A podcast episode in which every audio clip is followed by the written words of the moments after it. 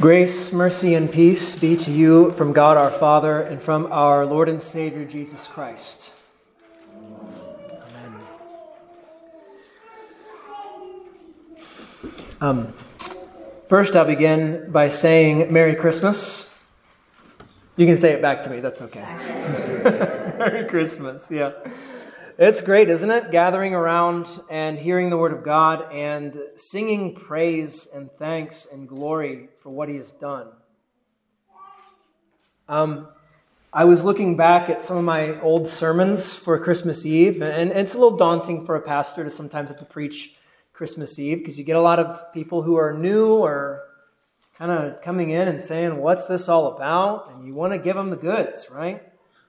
And I, and I did see a theme from the last couple years. This is my fourth time here. It's my fourth Christmas here at this church, here as a pastor, right?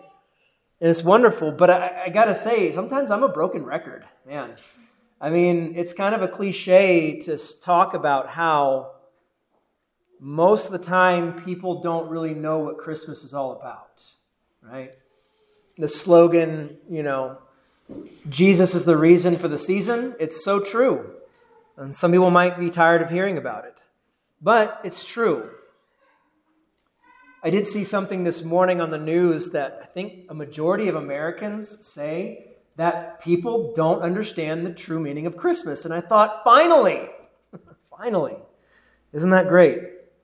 That people think it's too commercialized. People think it's too much about the gifts, it's too much about I mean, the pressure and the stress. We were hanging lights today. Finally, you know, I was able to get around to putting up lights on our front porch.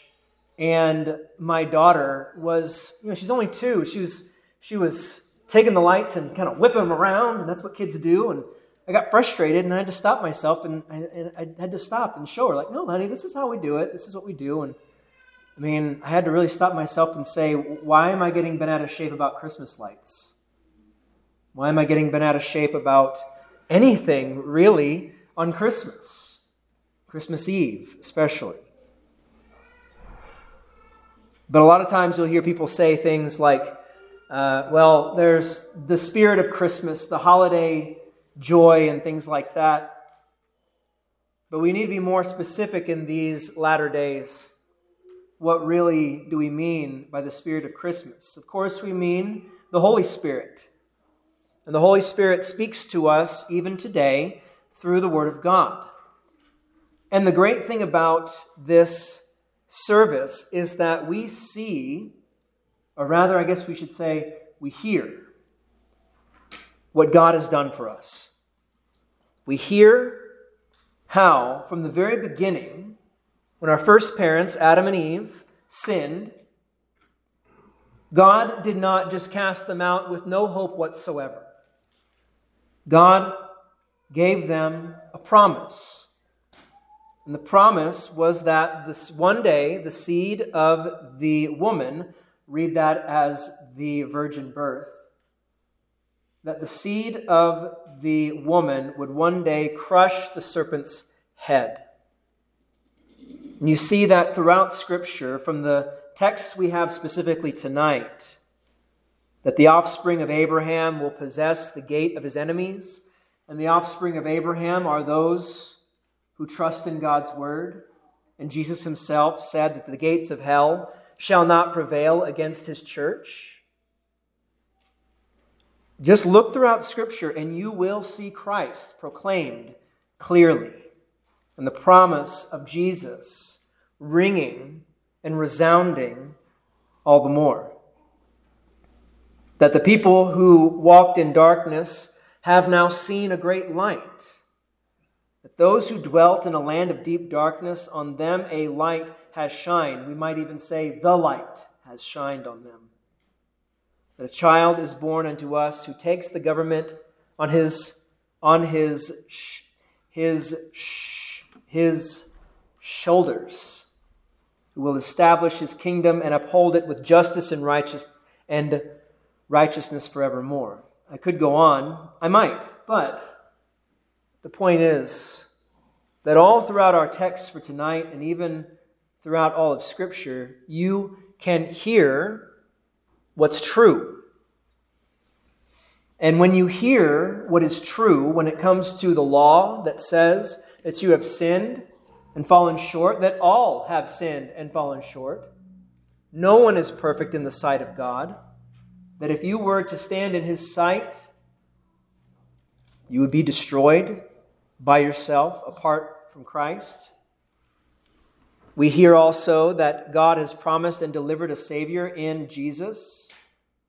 And from hearing, we believe that the Scripture also says that faith comes through hearing and hearing the Word of Christ. Throughout this Advent season leading up to Christmas, we've been talking about what it means to come and see. And this last week, this last Wednesday, we talked about Thomas and about how he saw and he believed, but really for us, and actually throughout Scripture, to believe is to see. That faith comes through hearing, and by hearing, we believe, and by believing, we see. And what do we see? We see that God keeps his promises. And that's a good thing. To believe is to see in truth. The eyes of faith are a gift of the Holy Spirit. Hear and believe and see that God, He only makes the promises that He keeps. Think about that. He only makes promises that He keeps. And the promises he makes are absolutely wonderful. And he just heaps them on us over and over and over and more and more and more. And fulfills every single one. He has promised the Savior. And he has delivered Jesus Christ, our Savior, to you. During this time, we love to hear about what it was like to be there when Christ was born, when the shepherds come, and we have tons of artwork that show this wonderful sight, what they must have thought. But they wouldn't have known who Jesus was apart from the proclamation of, of, of apart from the proclamation of the angels that Abraham would not have known what God felt toward him without his promise. That Isaiah would not be able to proclaim a Savior unless it was given to him from the Lord. And so we are the beneficiaries of the promise. That when we hear of Christ, when we hear of his cradle and even his cross and his tomb and the empty tomb. We hear of God's promises fulfilled for the forgiveness of our sins. That Jesus truly is the reason for the season, and that reason is your salvation. So, it's great also that uh, today is Saturday and tomorrow is Sunday, and tomorrow being Christmas Day on a Sunday, it's a wonderful occurrence. Usually we still have Christmas Day service, even if it's not on a Sunday, but it's a wonderful day because it marks not only the birth of Christ, but his death and his and his and his his his resurrection. That it marks the fullness of what Christ has done for you.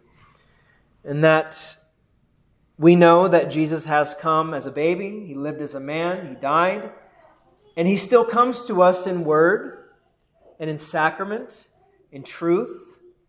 Jesus comes here at, to our small little church in Fredericksburg, Texas.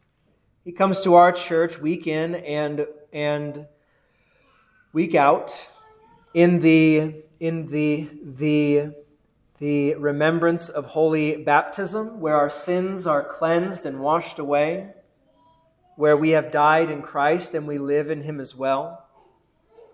He comes in the absolution of our sins, confessed by us and absolved by the pastor in the stead and by the command of Christ. And he comes in his body and his blood, shed for the forgiveness of sins in the Holy Supper, which we will celebrate tomorrow, and it'll be wonderful. Come and see how great our God is. Come and see what he has done for you through his Son, thereby making you his Son as well.